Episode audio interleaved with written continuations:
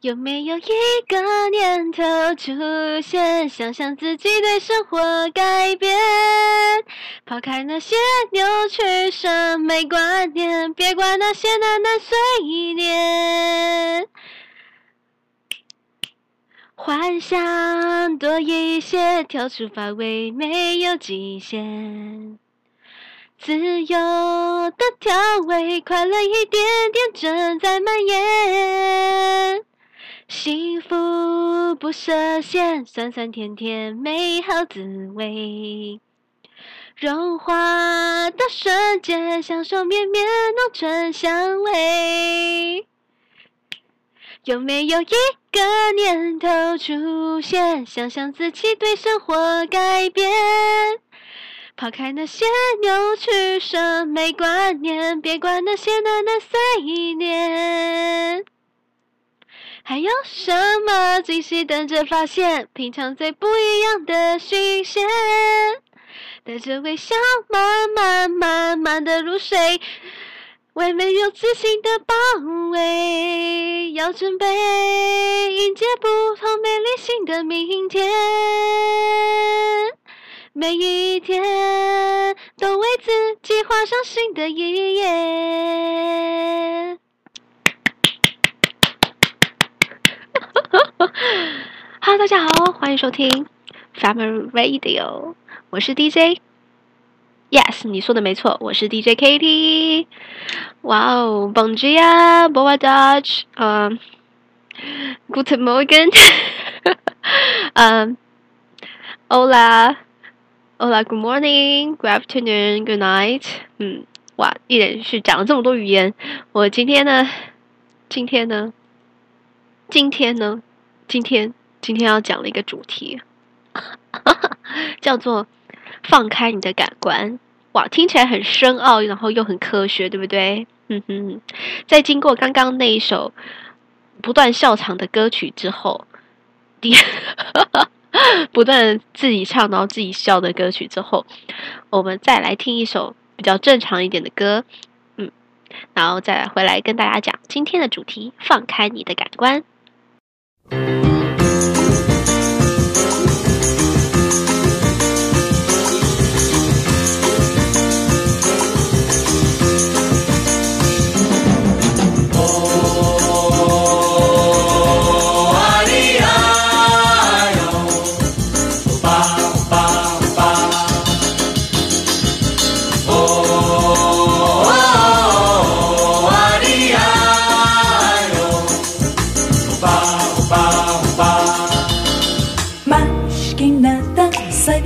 frente que eu quero passar.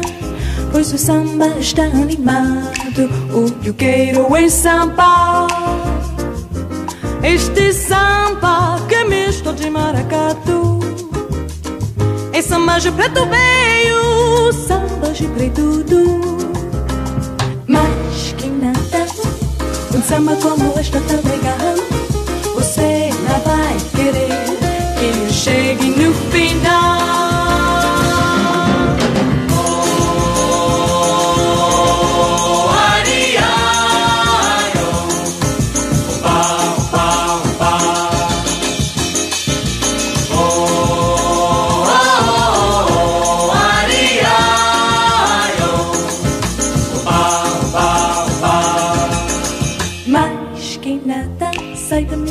que eu quero passar. Pois o samba está animado. O que eu quero é samba. Este samba que é misto de maracatu. É samba de preto veio, samba de preto Mas que nada, um samba como este é tão legal. Você não vai querer que eu chegue no final.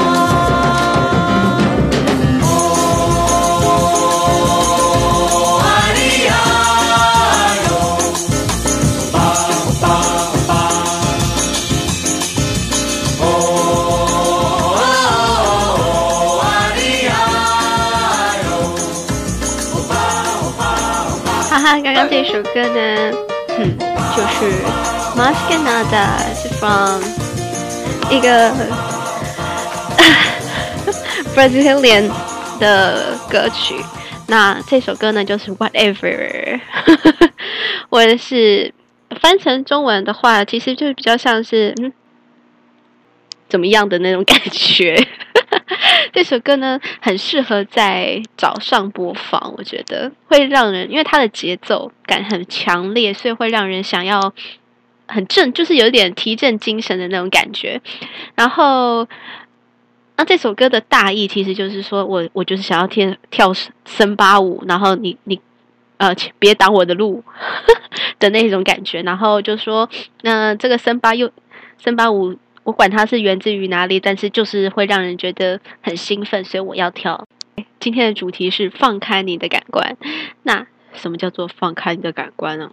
嗯，很深奥。来，让继续让这首歌来陪伴我们，然后我们来讲这个这么沉重的主题。就是呢，这个主题呢，其实是这样子的啊，因为现在呢，现在的大部分的人，因为科技技太。其实真的是太方便了，因为科技就是来自于人性嘛。那我们想要什么，然后就会去发明，去 create 一个新的东西出现。那但是呢，这些方便的东西呢，渐渐的会取代我们的，嗯，应该怎么讲？大脑的一些运作方式吧。对，比如说你可能长时间都在看手机，那你的。嗯，脑神经本来部分，呃，可能大部分大概，比如说百分之七十好了。如果你是用看报纸的方式，好，我们这样说，看报纸，然后，然后你可能还会有一些什么翻的动作啊，或者是呃查询的动作，反正就是可能对，然后大概可能会用到你百分之七十的大脑，那。可是，如果当你用手机的时候呢，因为是太方便，你要什么都在上面嘛，你根本不需要用你的大脑去思考说你要的东西在哪里，然后甚至，所以意思就是说，你的脑袋脑神经被刺激的机会就减少了，甚至可能只剩下百分之三十，对，三十。嗯，一个人正常，一个正常的人，讲正常人，应该说一般人能使完全的使用大脑是不太可能的，但是我觉得。现在的人因为科技的进步，所以用大脑的机会又越来越少了。所以呢，今天呢，我们要教大家放开你的感官，就是不要再局限在于那个小小的东西上面了。嗯，不管是平板啊，或者是呃手机啊、桌垫啊，什么什么等等都可以。然后，但是你们会想说，啊，我这样我就不能听你的节目了。嗯，现在例外好吗？听节目的时候例外。但是你其实可以把节目就这样子放着，然后用耳朵听就好。你还是可以做其他的事情。嗯，好，今天呢就是要来讲一本书，叫做《六十六妙招轻松练出好脑力》。你怎么会有这种书，对不对？大家一定会觉得很奇怪，这是什么书啊？那其实呢，它其实就是要告诉你说要怎么样训练你的大脑。那其中呢有一个我觉得还蛮有趣的啦。比如说，嗯、呃，因为大家可能都不知道，我们平常做的一些动作呢，都可能，呃，可以锻炼我们的大脑。就像我们在写字的时候，我们用的是，嗯、呃，如果是你是用，呃，右手的话呢，那就是你如果你是右撇子，你习惯用右手的人呢，呃，你的大脑。左脑通常都会比较发达，你都在用右手做事嘛。那如果左手的话，就是右右脑会比较发达，这大家都知道。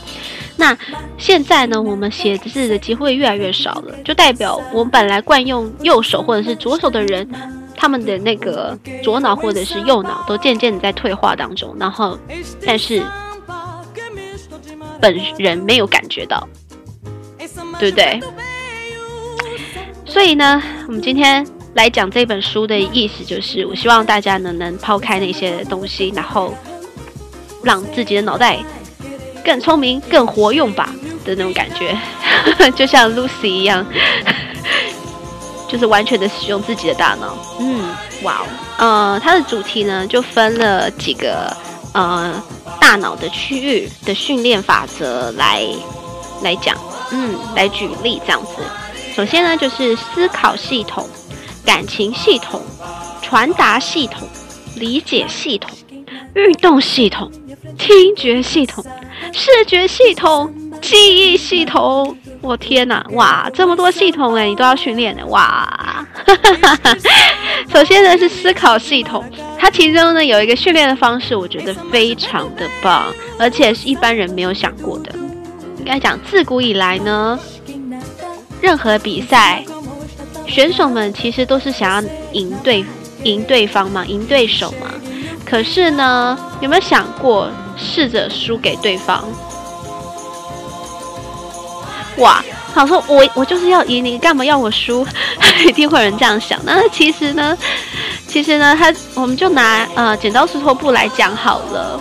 嗯，呃，你要怎么样在对方出手之前，你就可以预知对方的露宿，然后你可以进而的选出一个会让自己输的方式。嗯，哇，听起来就很难啊。他的意思就是说，嗯，其实我们一般的都一一般人都已经习惯了，习惯要赢对方了，嗯，所以我们的大脑呢就习惯用同一种方式来思考，但所以一旦呢遇到嗯情境改变的时候，你的思考能力就会下降很多，甚至你会觉得，诶，这个问题怎么这么困难？实际上不困难，而是因为你已经习惯以前的模式了，对。所以一时间呢，要你改变思考的方向是很困难的，嗯，然后再来呢，呃，他还有说，呃，比如说你可以试着反驳自己的意见，可能比如说你你觉得一加一等于二，这个是大家都知道的。可是如果要你反驳自己说一加一不是等于二的时候，你应该要怎么反驳自己呢？因为当然不是所有的人都会赞同你的想法，对，所以你要找到一个嗯平衡点的时候呢，你就必须要试着站在另外一个人的角度来想，你的想法到底是对的还是错的，或者是说有没有有待加强的地方呢？这边来举个例子好了，就书中的例子是说，像医生呢在治疗自己的病患的时候，他们一定会事先设想最糟的状况。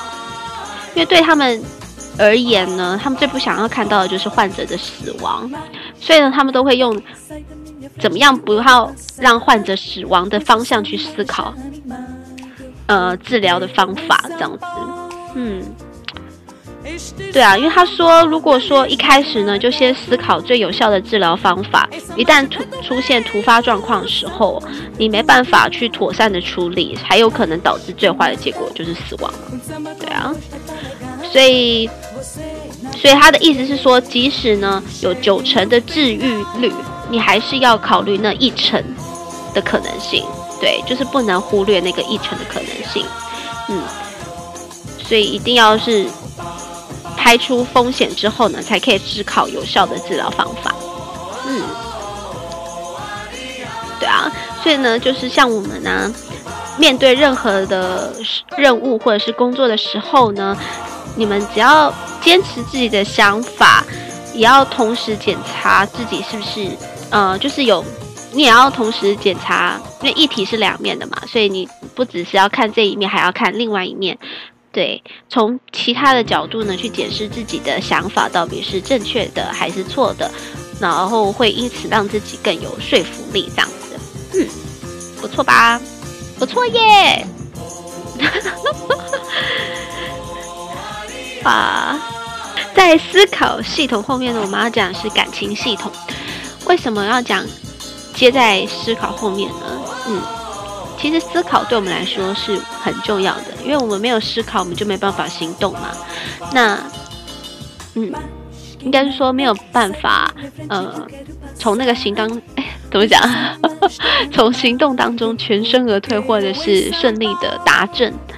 嗯，感情系统呢？因为，比如说，当我们身体不舒服的时候啊，嗯、就是身体体内呢会有大量的血液呢往脑门那边冲过去，就是脑呃大脑的前额叶区冲去，呃前额区，然后所以呢会让你的那个思考能力下降，嗯，因为这些病痛的关系，所以会让你的思考能力下降，所以呢感情系统呢常常常会影响我们的思考系统，然后我们的。所以造成我们可能会有一些判断的误差，或者是判断错误的状况产生。嗯，那为了不影响思考，我们呢就要好好的训练我们的感情系统。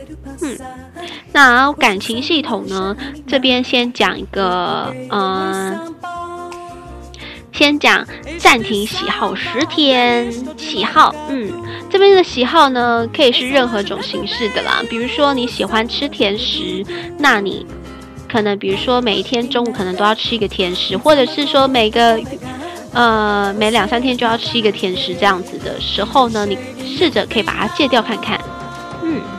你为什么会想要去吃甜食呢？我们先讲为什么想要去吃，因为呢，你想要。应该怎么讲？因为你已经从那个甜食当中获得一些依赖感，嗯，所以渐渐的变成说你要去依赖那个吃甜食才可以得到愉悦的感觉，嗯，实际上呢，当甜食吃多的时候，对我们身体呢也是会造成负担的，所以是不太好的。那我们现在就靠着戒掉这这种会伤害身体的喜好呢，然后去控制我们的感情系统，去训练我们的感情系统。嗯，戒掉，嗯，要戒掉这种依赖感很难，我知道。但是呢，你会有一种战胜诱惑的感觉，甚至呢，你还可以对你的感情系统形成一种压力，因为你的感情系统本来是要从那边获得一些愉悦感嘛，现在从那边你没有，呃，你已经断绝了这个源头了，所以呢，现在，嗯。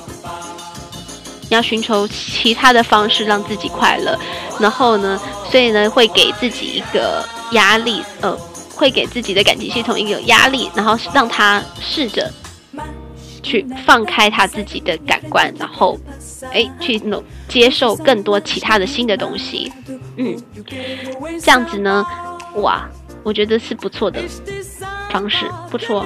然后再来呢，除了这个呢，还有一个是准备专属于自己的赞美笔记本，就是因为每个人都会有情绪低潮的时候嘛，对不对？如果呢情绪过度低低落呢，就可能会遇到一点小事就放弃，就是连平常呢轻而易举的事情也做不好，嗯，这样听起来真的很不好。对啊，所以呢，为了避免让自己的想法越来越消极，我们可以做的就是。赞美笔记本，噔噔，就比如说，嗯，里头记录呢，就是日常生活当中呢，想要赞美自己的事情，然后即使是微不足道的一点点小事，也是无所谓的啦。比如说，哎，我今天也准时完成工作了，我最近的状态真不错。或者是说，哎，我去便利商店的时候，我竟然没有乱买哦，真佩服自己，看，又帮自己省下了一笔私房钱，这样子，哇，就是赞美笔记本呢，就随便你想要称赞自己什么都可以自己写进去，完全不用拘束，嗯，这是属于你自己个人的赞美笔记本哦。当然呢，如果说是呃别人称赞自己的时候呢，你当然也要记录下来了，这是机不可失的一个机会，请务必记下来。比如说，嗯，当然啦，当然，如果遇到不是别人赞美你的时候，可能别人骂你的时候，你也可以高兴的说：“诶，今天我被骂了，但是我没有回嘴哦。”嗯哼，你看，也要称赞一下自己。嗯，哇啊，就是最主要呢，就是呢。所以，当你比如说情绪低潮的时候，看一下这个赞美笔记本，就会觉得自己心花怒放啊，会让自己很好，感情呃变心情变好，然后呢，让感情系统与思考系统之间呢维持良好的关系媒介。嗯嗯，再来呢，就是呢，呃，大脑呢其实是必须要持续面对挑战才能够成长的器官嘛，所以呢，我们。可以做一些大胆的尝，一些新尝试，比如说，呃，你去换个发型啊，或者是说穿，就是以前不穿不穿的衣服，或者是说，呃，试着去接受其他不同类型的颜色，嗯，就是呃。透过这个改造的过程呢，你也可以感呃给人家耳目一新的感觉，然后自己的心情也会产生非常大的变化哦。所以呢，很值得值得挑战看看。嗯，再来呢，讲完感情系统之后呢，我们要来讲的是什么呢？就是传达系统。它的意思是说呢，呃，比如说我们的大脑可以等待多久？然后书中就有提到啊，一个实验。比如说，他想要测试大呃人类的大脑可以等待多久呢？比如说，我先给一个人看 A 图，然后告诉他说，等一下会出现 B 图哦。所以呢，在 B 图出现之前呢，请你仔细观察 A 图的状况，然后并记住。然后稍后呢，会让他再说明呃 A 图的内容这样子。可是呢，因为受试者呢。因为对方的大脑已经接受到会出现 B 图的讯息，因此呢，会大脑呢就变进呃就变成进入了一个待机的状态，然后所以它会持续的去消耗氧气。与此同时呢，我们拉长出现 B 图的时间，然后我们这样子就可以调查大脑的运作方式。然后从这个实验当中得知呢，我们每一个人的大脑最多只能。等待六秒，哇，非常的短呢，更何况是一分钟啊！天哪！然后呢，他是说呢，比如说大脑呢，在 A 图出现后呢，持续运作六秒的时间，超过六秒呢，就会变得开始有点迟钝了。也就是说呢，人类的大脑呢，能够持续处理一项讯息的上限是五到六秒。嗯，所以呢，作者呢，这本书的作者呢，就说他想要利用这种特质。然后呢，来训练我们的传达系统。第一个方法呢，就是呢，在跟大家呃，在跟对方呃呃说话的时候呢，你可以刻意的保留三秒的时间。嗯，那这个三秒的间隔呢，其实是说，呃，因为呢，你会发现呢，比如说当对方问你一个问题的时候，你马上回答，跟你。隔了一段时间再回答他的时候，那个情绪的感觉其实也是不一样的。甚至呢，你还可以用那个短短的时间内思考，说你要怎么样让你的回话或你的回复更圆融，或者是嗯更精准一点。嗯，对。然后呢，呃，这样子呢也会让整个谈话的过程呢比较不会有那种情绪的。嗯，就是不会受到情绪的那个影响，这样子。嗯，而且呢，你还可以看，还可以保留，呃，就是还可以在那短短的时间之内呢，观察，呃，跟你谈话的那个人的，呃，表情的变化。嗯，哇，他叫他是要我们变成一个，呃，读心神探吗？就是看对方的微表情，然后你就可以知道，哦，我应该怎么回话才会比较好。嗯，这不错吧？然后呢，在另外一个呢，就是想好三个选项再发言。比如说，当你的上司啊问你说一件工作，呃，比如说，哎，你的那个报告什么时候可以交给我的时候，你一定会想，呃，这个好像要要多久？你自己可能也不太确定要怎么回答他，因为你根本不知道你的上司要你回答的是什么样的答案。对，然后这时候呢，其实如果你是上司呢，你可以给你的下属三个选项，比如说，哎，今天、后天，或者是这个礼拜以前，你这样给他的话呢，对方呢就可以比较好容易回答你。当然啦，你的上司不一定都会这么会说话，这么会给你选项。所以呢，如果假设今天你是这个人，你是会给对方三个选项的人。你可以呃，不仅对方呢会容易回答，然后也可以提高我们自己本身的表达能力。嗯，所以呢，呃，为了准备选项呢，你就会必须分析对方，然后会选择一个适合对方的表达方式。所以呢，这这个整个过程当中呢，你在思考这些方向的过程当中呢，是对你刺激你自己大脑的传达系统是有所关联的哦。对吧？而且呢，你可以看，你设定了三个选项，三个选择，你可以借由这些明确的这个选项呢，让大脑更容易会诊你自己的想法，真是真是太棒了，杰克。对不起啊，我怎么觉得我一直在吃嗨哎。OK，好，再来是理解系统。嗯，讲完传达，讲完思考，讲完感情，再来是理解系统。嗯，理解系统呢可以分为两大区，一个就是左脑跟右脑。左脑呢是负责语言的区域，然后呢，呃，右脑呢是负责图形的理解或者是空间等非语言的区域。嗯，所以呢，比如说，当你想要训练你的左脑，也就是训练理解语言的区域呢的时候呢，最有效的方法就是阅读。你们是不是有这种时候？比如说，呃，你看，呃，比如说在你的国小的时候看了一本书，呃，你可能会注意到，呃，那时候的想法，嗯，跟你现在在重读。那一本书的时候，同一本书的时候的想法会有所改变，甚至你还有可能注意到一些，呃，虽然本来就已经写写于书中的内容了，可是你可能还是会忽略。比如说，在你国小的时候，你可能没有注意到，诶，那时候书中所描述的气候是什么时候？比如说是冬天好了。那你长大之后再重重读同一本书的时候，诶，你就会发现，诶，原来气候是冬天呢的那种感觉。就是说，你每个时期的呃理解的。嗯，程度也是不一样的。所以呢，如果说你现在再回去看你以前看过的书，不管你以前看的多透彻，你觉得你对那本书的理解，呃，有多么的全面，好了，你回现在再回去的那个感受，在读那本书的感受是完全是不一样的。嗯。大概就是这样喽，而且呢，他是说呢，不管是小说或者是非小说类的书籍啊，阅读一次呢，应该只能理解字面的意思，但是在阅读第二次、第三次之后，它会改变你阅读的感想。嗯，因为呢，应该为什么会这样讲呢？因为当你比如说，嗯、呃，这样讲好了，因为你的大脑会因为不断的阅读这同样的东西的时候会成长，嗯，所以呢，呃，它就是会运用到一些。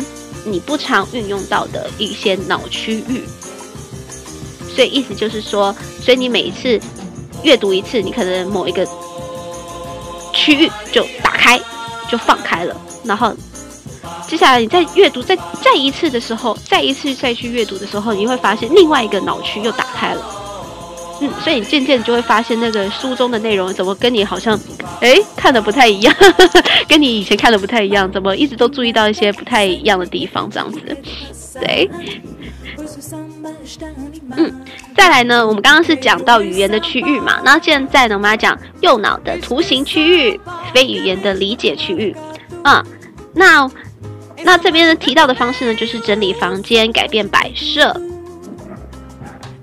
比如说呢，嗯、他是说你，你有没有观察到呢？是不是有不擅长整理房间的朋友呢？仔细分析他们不会整理房间的原因，无非就是欠缺掌握空间以及组织的能力。嗯，所以当你一个，你看嘛，你看一个脏乱的房间呢、没办法给客人留下好印象嘛，甚至还有可能会让自己呢，在紧急的时间找不到重要的文件等等，就是这种不方便呢，所以。所以为了避免这个房呃情况发呃发生，我们可以整理房间。嗯，对呀、啊。然后呢，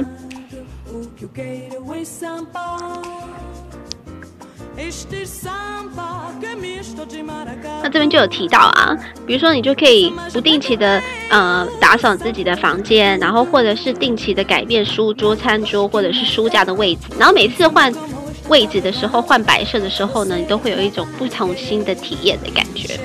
例如，比如说这个架子摆在这个地方比较容易沾灰尘，或者是说把桌子放在这里会挡住窗户，还是换个地方好了的等等的想法，这样子。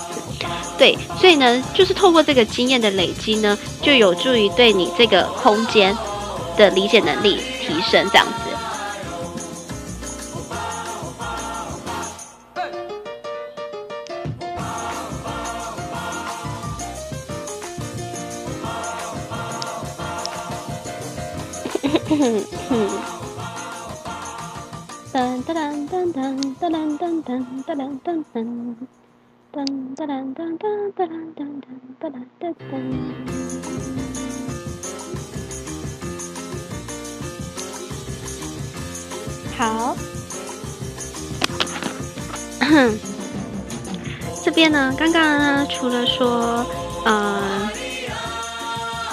就是训练那个理，就是理解系统的方法嘛，对不对？那刚刚讲了改变摆设，然后甚至是阅读你以前看过的书，啊，再来呢，其实呢还有一个方法哦，也还不错哦。比如说呢，比如说你在上班，就是比如说在这种呃通勤的时间呢，你可以仔细的去观察一个人。嗯，我的国小老师啊，他呢，比如说在呃也告诉我们说，其实有时候呢，比如说在过马路等红灯的时候，你也可以观察一下那些呃你身旁的一些陌生人，或者是说停在附近的一些。呃，机车骑士他们的，你可以观察他们的行为，然后来推测说，嗯、这个人是一个是什么样的人，嗯，比如说，呃，你可以推想这个陌生人的身份背景，或者是说，呃，比如说看带雨伞的人为什么会在大晴天带雨伞出门呢？或者是说，难道他多带一只伞不是很麻烦吗？为什么他自己带伞不会觉得很奇怪吗？这样子之类的。就这些想法，然后呢，或者是说，你看着一个穿着穿着西装，然后又臭着一张脸的男性乘客，你就会想说啊，那个人恐怕是在公司里遇到了恼人的鸟事吧。如果是看到拖着大行李的外国人呢、他们只有可能想说，哎，这个人可能不太会说中文，所以看起来好像不太安，就是心里会很紧张不安的感觉，这样子。嗯，就是呢，你可以意思就是说，你可以透过呢。读解，呃，就是去读对方脸上的表情，然后来刺激我们自己的，呃，理解系统。嗯，这样是不是有一种福尔摩斯的感觉？哇，我好像在教你们成为一个，哦，对，OK，没错，你们说的没错。今天的主题就是如何成为一一名侦探。对，对不起，不是，我们今天是来放开你的感官的。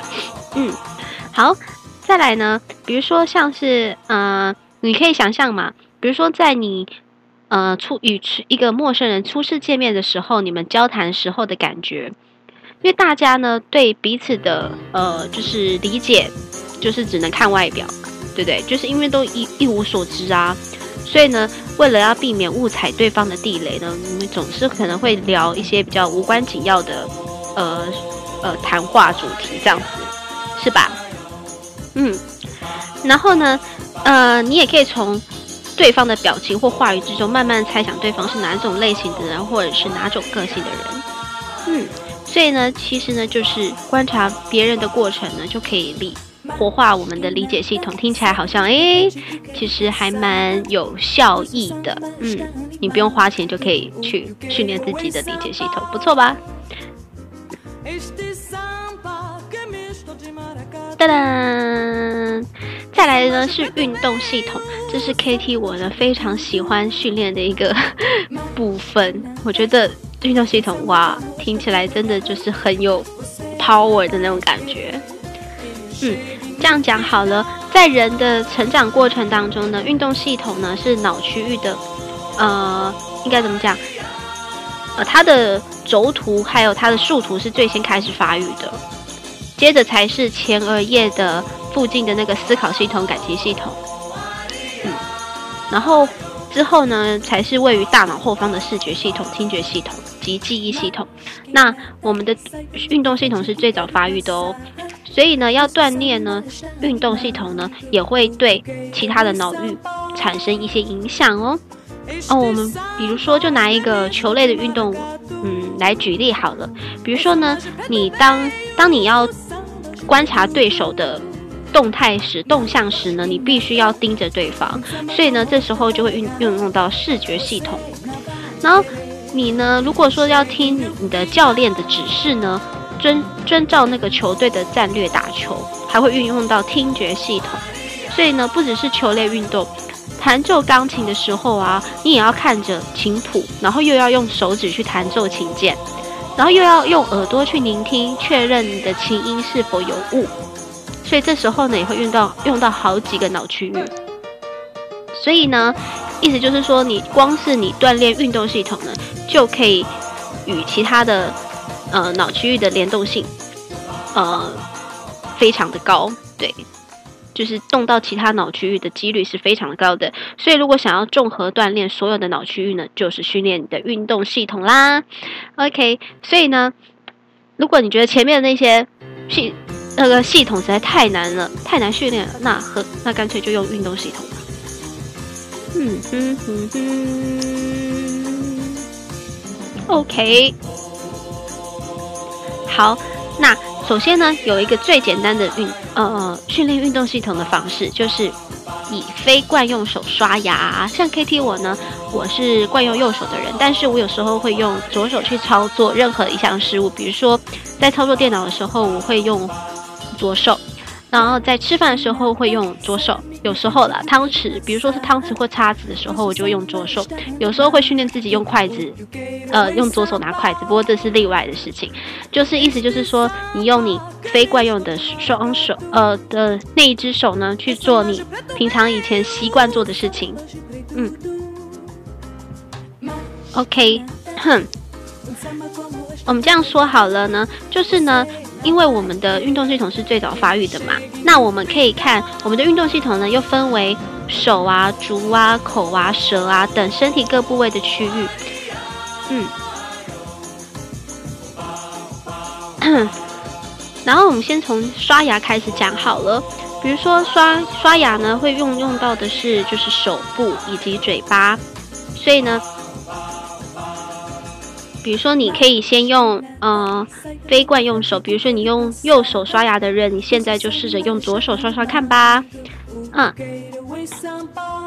就是呢，因为你用，比如说你右手已经习惯了嘛，刷牙这个动作，可是你左手对你对左手来说是一个非常生疏的活动，对，所以呢，因此呢，因为这个很生疏的行为呢，会让也会刺激你的大脑，嗯。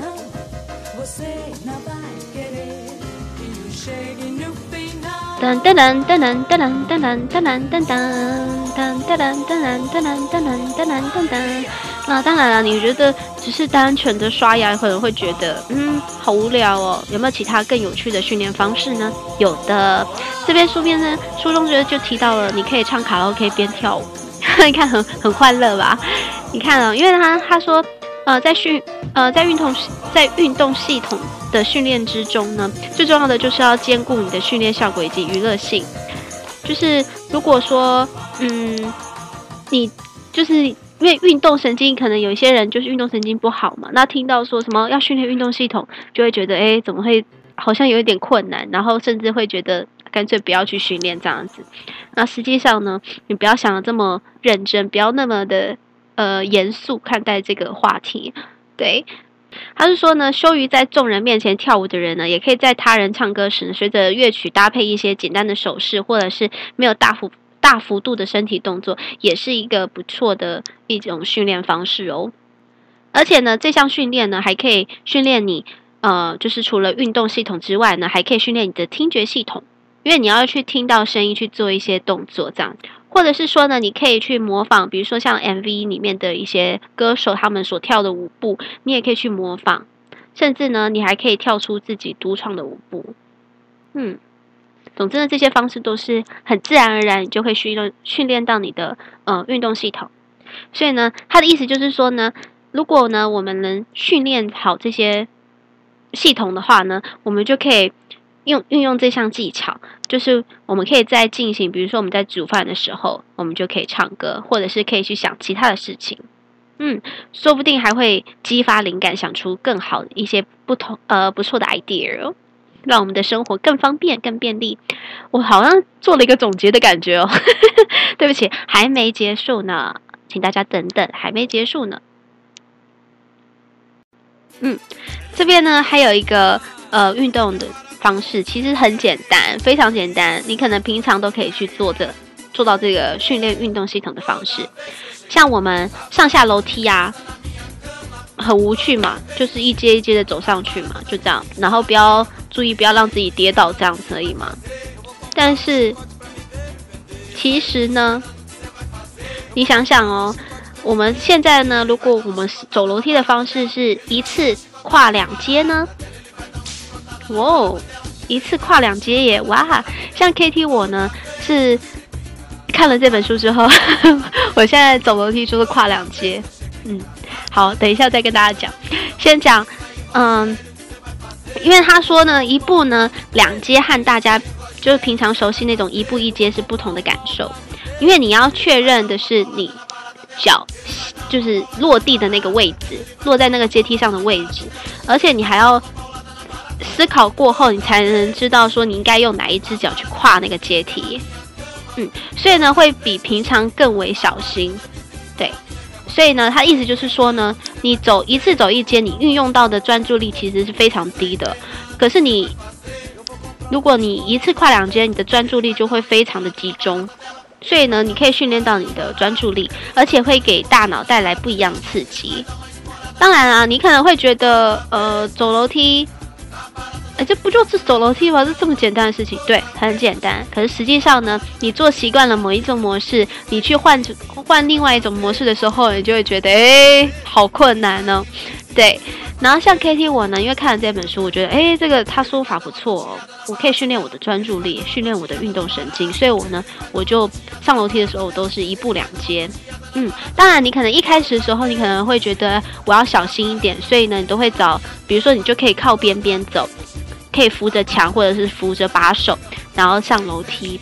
当然，呃，然后接下来呢，你可能就会发现一件事情：上楼梯很简单，下楼梯其实是最困难的。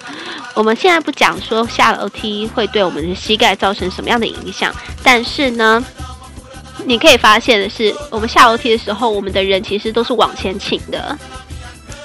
嗯，所以在下楼梯的时候，如果你一脚可能不小心踩空了，对你的影响是非常大的。但是上楼梯的时候就还好，对不对？有没有发现？好，那所以呢，他这个书中又提到了一个，他说，如果你觉得上楼梯呢很简单的时候，就是上上楼梯一步两阶很简单的时候，你这时候可以试着下楼梯一步两阶。嗯，这个是非常非常困难的一件事情。我呢，KT 我呢，就算是扶着把手，也觉得非常的困难。嗯，一方面可能就会有人觉得说我的脚很短，没办法一次跨两阶。其实可以，其实真的可以跨两阶，只是你可能就要特别比上楼梯的时候还要特别的注意一下。嗯。因为呢，你大家就可以发现，就是我们上下楼梯的时候，平衡平衡方式真的是不一样的。所以下楼梯的时候，真的要特别的注意。就算你们习惯平常一步一阶的时候，下楼梯还是要特别注意，因为那时候是最有可能会发生危险的时候。好，噔噔噔噔噔噔，再来呢，我们要讲我们的听觉系统喽。耶，听觉系统，就像我们听觉系统，大家可以说哇。光听 KT 的节目就可以训练听觉系统了耶，嗯，你没说错，然后还可以学到一些新的知识，自己就会觉得很欢乐。天哪，我在干嘛？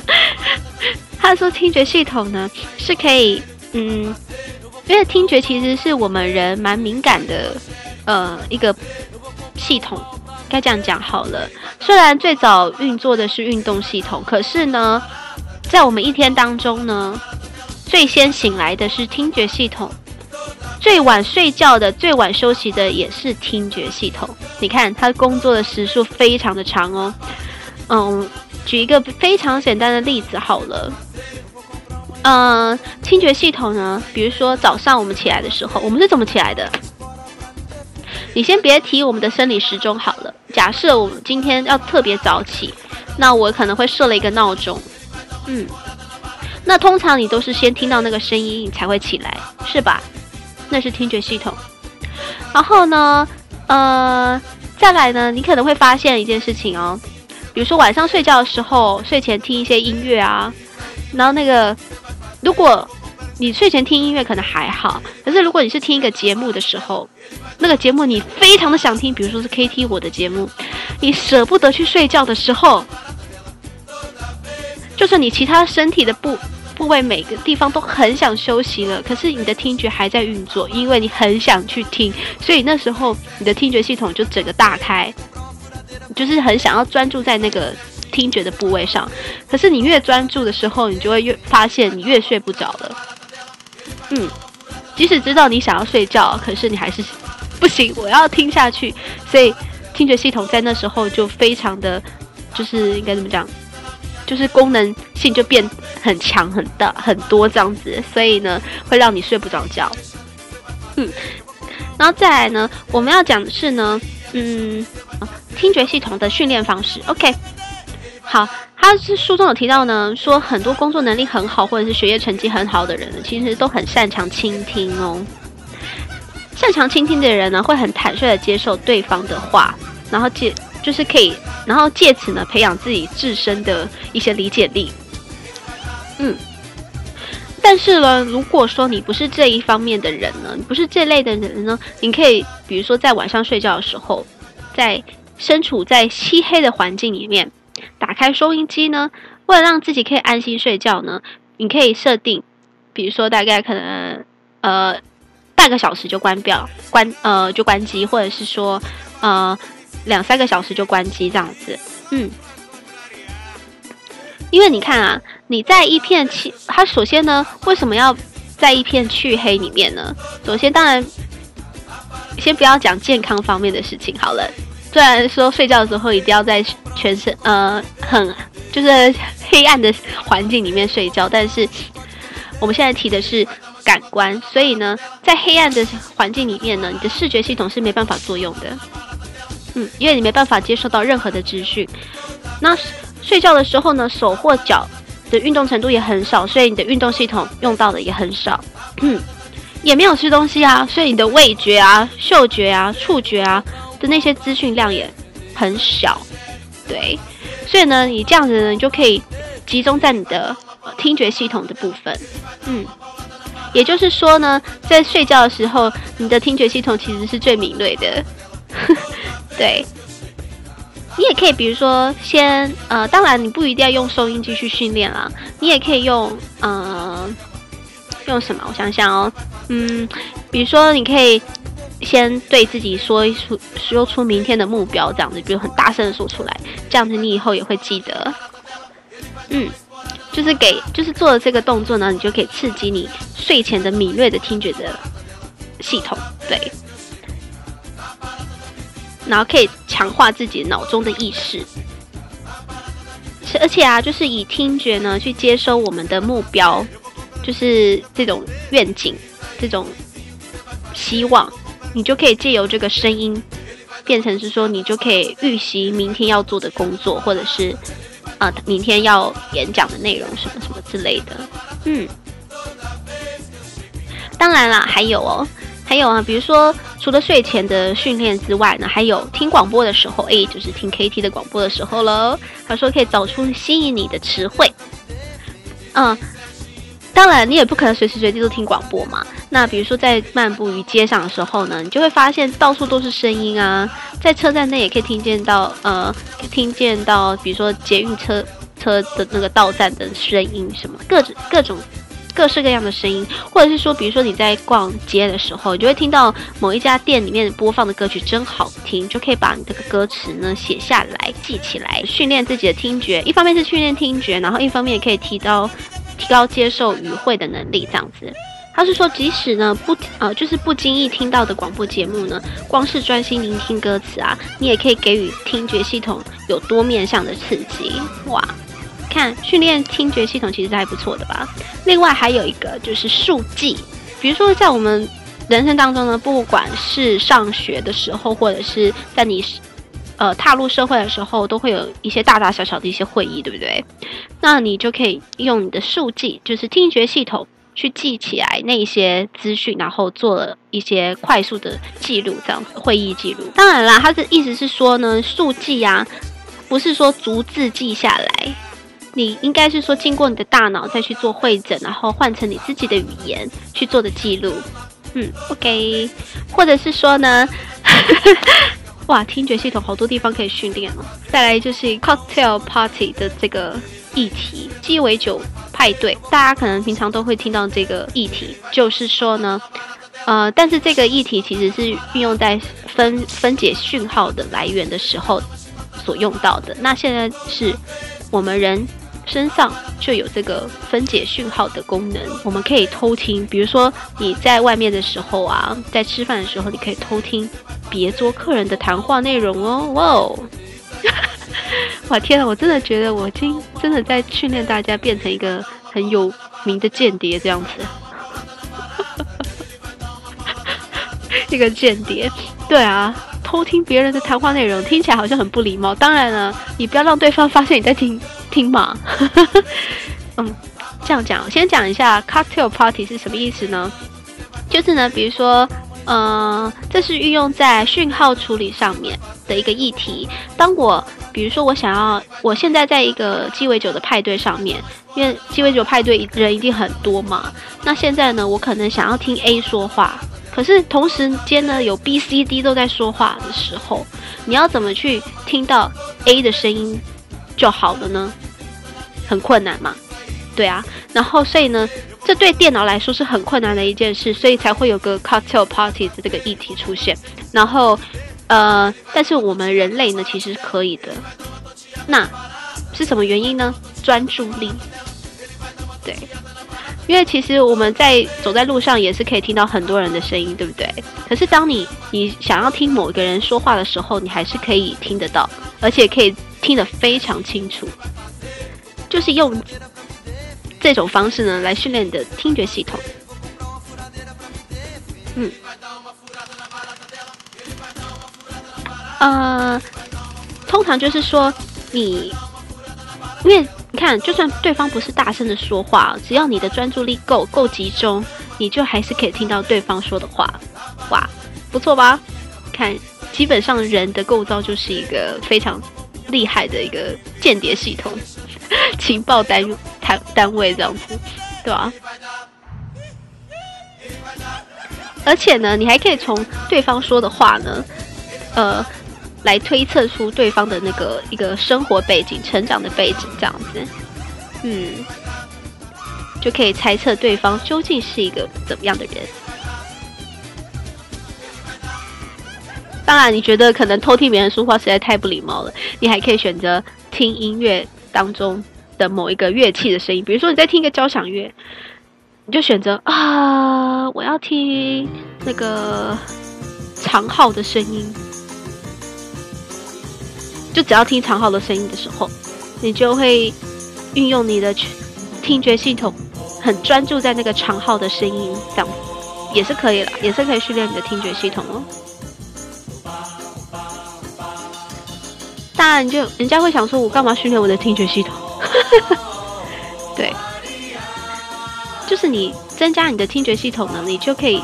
培养你的专注力，然后你的专注力越强呢，你的，比如说你在应对某一些事物上面，应该不是不只是某一些，任何事物上的时候，你就可以，你的反应就会变得越来越快，然后也会比较有变化性，也可以有效地做出一个正确的判断。嗯，再来是视觉系统，这个也是我们今天的主题最后一个系统了。哦，不是哦，对不起哦，我很很想，好像讲了，我好像很想结束。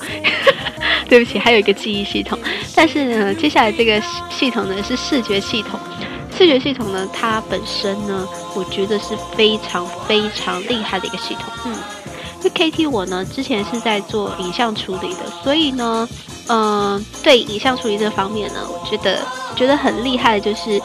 我们现在是想要做出一种机器人，想要模仿人类的大人类的视觉，可是呢，其实是非常非常困难的一件事情。首先呢，就是视觉，我们要让一个机器人能分辨一个东西。也是靠它的视觉。那我们人呢？我们也是靠我们的视觉去分辨一个食物是什么东西。我们看到电脑就会说是电脑，看到苹果就会说是苹果。但是你要让一个电脑发现那是苹果，那是电脑，很困难。对，那再来呢？就是我们讲我们的视觉系统，刚刚那都是题外话了。视觉系统呢？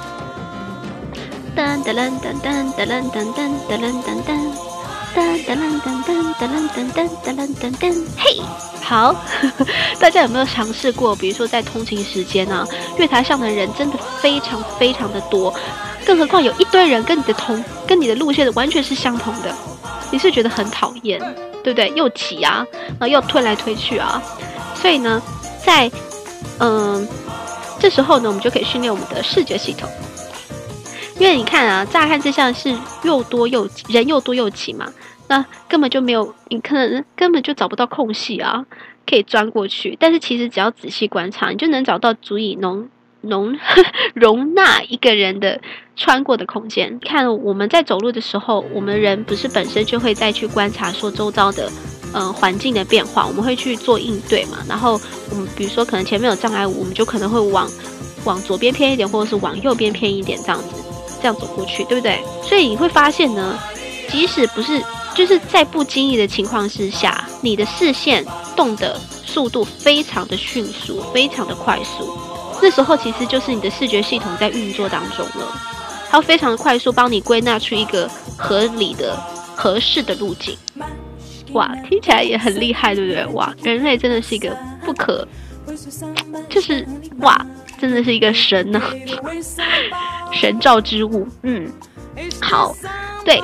然后呢，当然了，刚刚这是一个视觉呃系统的运作的一个范例。那我们要怎么样去训练我们的视觉系统呢？视觉系统呢，比如说看，呃，刚刚我们已经说过了嘛，在我们在行进当中的时候，我们就我们的视觉系统就一直在看一个合适的路线，有没有？那现在呢，我们是比如说在一个移动的公车当中，或者是电车当中，我们可以看外面的景物的变化。啊，比如说我今天我就设定一个目标，说我要找嗯、黄色的东西，那我就可以看，注意一下车窗外黄色的东西有哪些。就是比如说你在搭车的时候，你就一直在看外面。是否有黄色的经过，然后并且数数算出来说到底有多少黄色的东西。嗯，我曾经啊，KT 我呢，就是看了这本书之后，哇天，我好像在介绍这本书。对，我就是他在这就在我就是在介绍他，没错。但是呢，我好像在推销书的感觉哦。嗯，呃，大家请别误会，这不是我自己本人写的，这是书中一个一个日本的大师所写的。加藤俊德所写的六十六妙招，轻松练出好脑力所写的方法哦。我是看了这本书之后，我觉得诶，真的不错。而且其实，在训练视视觉系统的过程当中呢，我可以发现到一些人生的一些乐趣，你平常根本就不会去注意到的事物，这时候你都感受到了。好，首先先讲一个例子，刚刚提到，呃，看车窗外的黄色嘛，对不对？嗯，其实呢，就算是看车窗外的黄色，你觉得？呃，比如说你可能怕晕车，好了，你就可以看车车厢内的人有黄色的东西吗？比如说，不管是鞋子、头发、衣服、裤子、手表，或者是包包上任何某一个区域是黄色的，都算。这时候就是，嗯，应该怎么讲？这时候就是会用你的视觉系统去找某样东西，嗯，所以这时候你的视觉系统会非常的专注。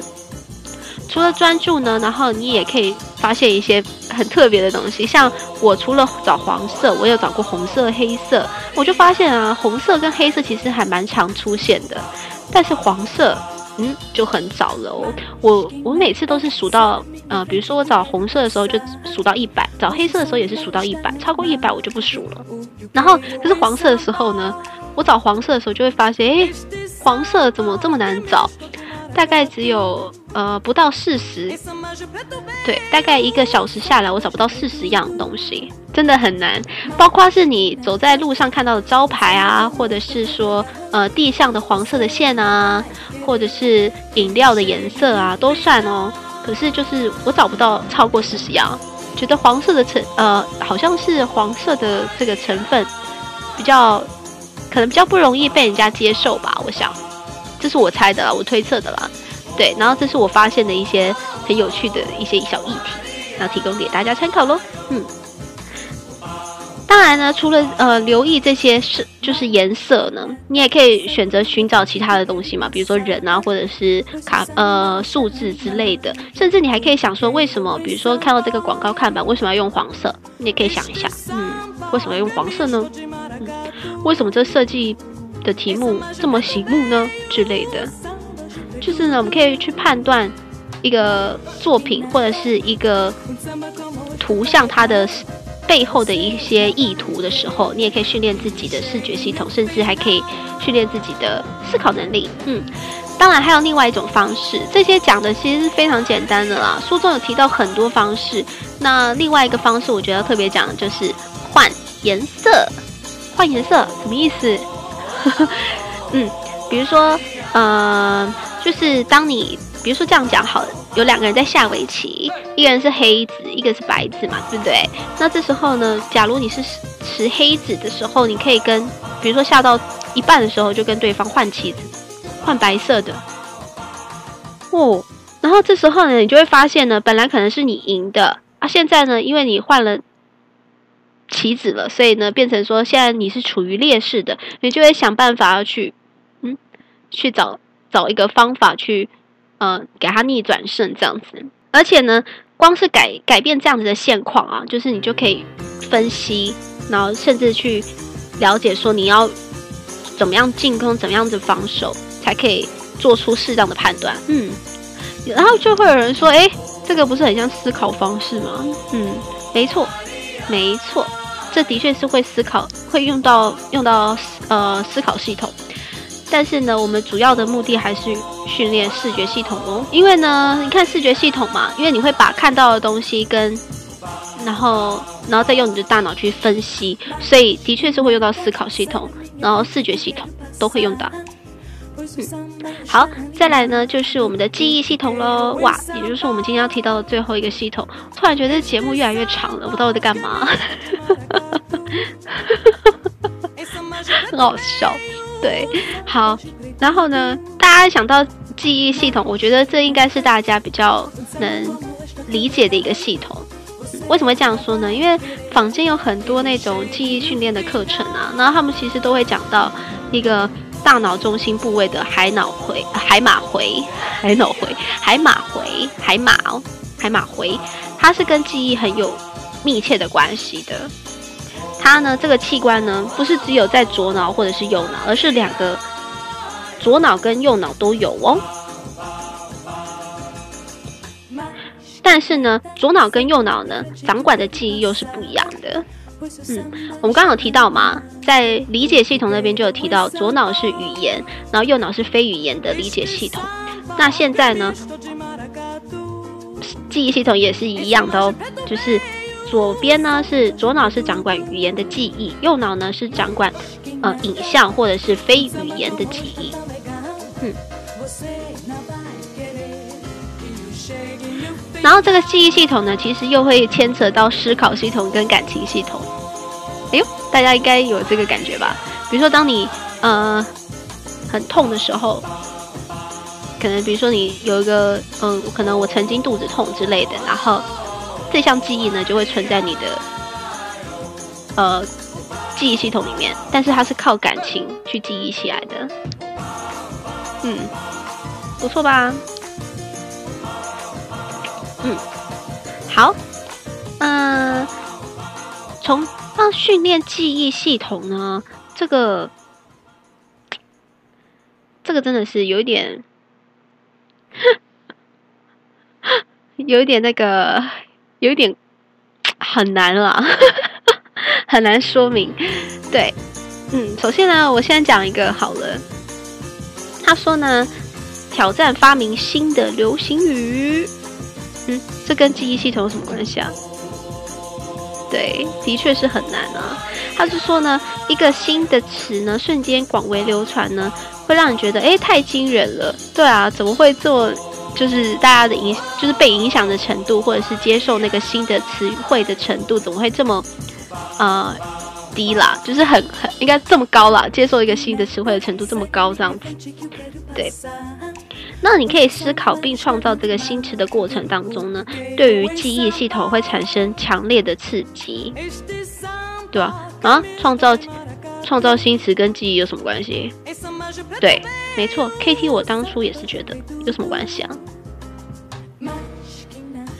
实际上呢，就是我们在思考新的一个词汇的时候呢，我们会用到的是记忆系统，比这。这个是比我们背诵一些课文的时候还有会有用到的一个系统，还会用到的记忆系统。对，就是运用到记忆程度，记忆系统的程度是非常高的。嗯，因为所谓的新词呢，就是代表有旧的概念，然后用新的概念去做比对，这样子嘛。对啊，所以你要去呃理解旧的词汇的意思，然后又要去创造新的意义。嗯，所以就是代表说你要去记得记得那个旧的词汇的意思，然后才能去创造新的词汇。嗯，哇，真的很难，对不对？嗯哼，OK，那这边呢就 KT 我讲了一个新词好了，嗯、大家不是常常听到一个英文词叫做 trouble maker，就是你这个人常常会惹麻烦啊。那我呢，我是觉得我不是惹麻烦的人，而是麻烦通常都会找上我，所以我就说我是 trouble lover，我是 trouble 的爱人，因为他们都会来找我，没办法，对吧？Trouble maker 跟 Trouble lover，这个 Trouble lover 是我自己清唱的词。